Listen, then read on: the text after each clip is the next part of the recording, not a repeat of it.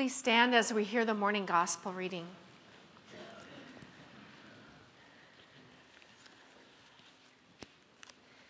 It comes to us from the Gospel of John, the eighth chapter.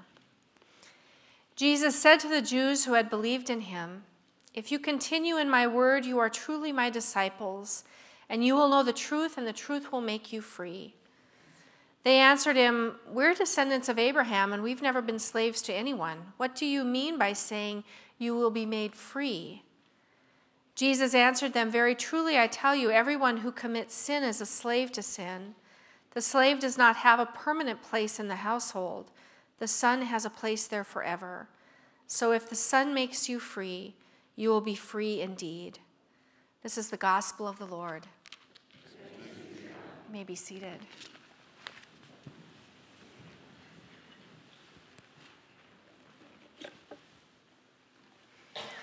Too many microphones right there, so. God's beloved people, grace to you and peace from God our Creator and from our Savior, Jesus Christ. Amen.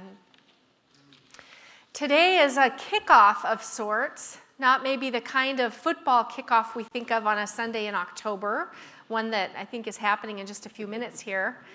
This is a different kind of kickoff. Today marks the beginning of a year long celebration of the Protestant Reformation or a year long commemoration. It was in 1517, 499 years ago, um, supposedly in October, at the end of October, that Martin Luther's 95 Theses sparked a series of debates that ended up changing the course of history. And so, throughout this coming year, as we approach the 500th anniversary of those events, we will have lots of opportunities to dig deep into our Reformation roots. We've already received a bulk shipment of Luther's Small Catechism that is on the shelf in my office. It's awaiting different studies throughout the year. Pastor Rude is going to be visiting with our Roman Catholic brothers and sisters here in town about ways that we can be in conversation together throughout this coming year. In June, Inge-Lori Lischer is leading a trip to Germany to some of the historic Luther sites. I think some of you might be a part of that trip. And then tomorrow morning, uh, early in the morning, our time, Pope Francis and leaders of the Lutheran World Federation will be meeting in Sweden to have a joint Roman Catholic Lutheran commemoration of the Reformation, which is the first time in 500 years this has happened. So if you'd like to uh, web stream that, we've got information on how to do that on our Welcome Center. All of these things are meant to commemorate this historic event that changed the world. We who gather here for worship today, we come for more than a commemoration. Worship is about more than remembering, it is about celebrating and giving thanks and praise. On Reformation Sunday, we celebrate that the Spirit of God, who was on the loose in Europe 500 years ago, is the same Spirit who is on the loose now. We give God praise that the Spirit is moving in our world, in our church, in our lives forming us into people of faith. Now, if you're around St. Mark's for any amount of time, you will hear the language of faith formation. It's language that we use a lot. It's in our ministry goals. Um, we've set faith formation as a priority um, in our ministry here in the congregation. And even though I've helped craft some of that language and believe in it firmly, I still chuckle sometimes when I read it because goals and objectives make it look like faith formation is something that can be planned and implemented and measured. Baptized, check. Confirmed, check. Say prayers, check. Spend time in the pew, check. Go on a mission trip, check. Voila, a person formed in faith. But that's not how it works, is it? We know that from our own experience. We need look no further even than our scripture readings today to see how complex and fraught a life of faith can be. In the Gospel of John, which we just heard, Jesus' words sound pretty simple, almost like a slogan You shall know the truth, and the truth shall make you free. Yet, they were spoken to a people who were just racked with conflict, a people whose community was coming apart, people who wanted to be faithful but weren't sure what that looked like. In the reading from Romans, we hear Paul reinterpreting his understanding of God in light of the dramatic mystical experience he had with the risen Christ. In many ways, the faith, as Paul had understood it, had unraveled. And from this tangled pile, something new was taking form. Something that Paul would spend the rest of his life figuring out, proclaiming, describing. In the Old Testament reading, we hear the words of the prophet Jeremiah. He was perhaps the most anguished and intense of all the prophets. Jeremiah watched as the Babylonian army leveled Jerusalem, destroyed a community that had been sacred to his people for generations. It was as if God's created order had come apart. To add to the bitterness, the people knew they had a hand in their own demise.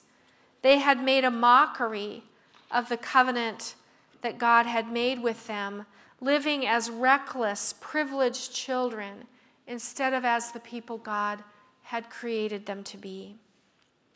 For a festive holiday, these are not very festive texts, really, when you read them in context.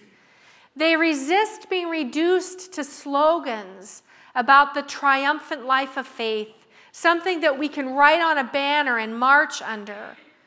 And I, for one, appreciate that about these readings because I think they describe something that many of us find true to our lives of faith.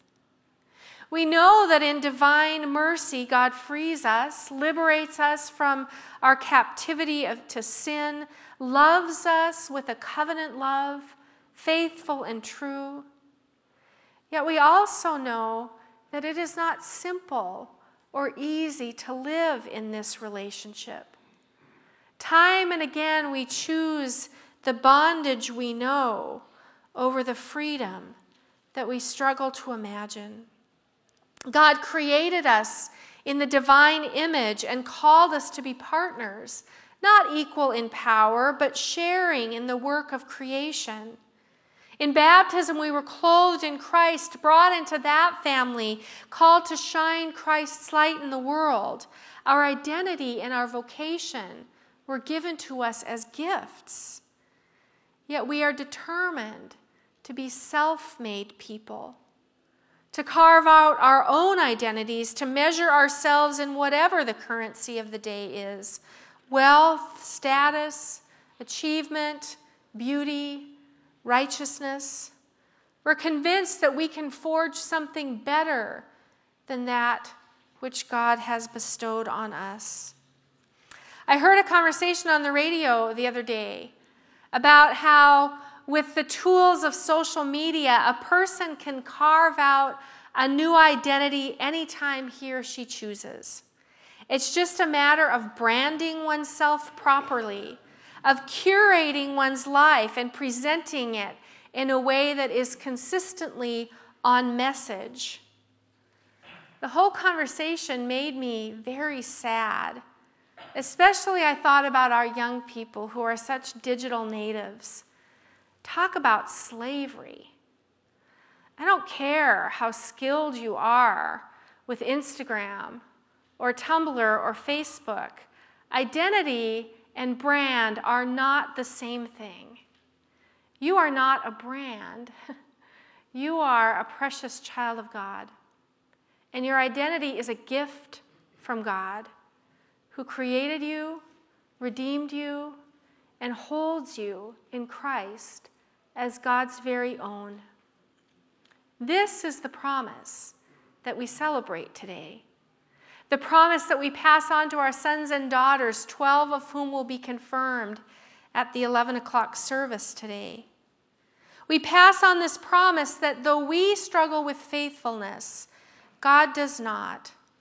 God loves us with an everlasting love, a love so secure that it creates freedom for us. We are free to explore how our identity as a child of God finds expression in the world, free to discern how to use our gifts in ways that serve our neighbor and bring us fulfillment. We are free to fail, free to tell the truth about our sin, about those things that do hold us captive, free to tell the truth about our fear and our doubt. We trust that the truth about us exists within a larger truth about God. That God is faithful to covenant promises throughout a lifetime, throughout all time. We celebrate that the Holy Spirit, who brooded over the baptismal waters in which we were joined to Christ, is the same Spirit who is alive and active in us now, forming and reforming us into people of God. Thanks be to God.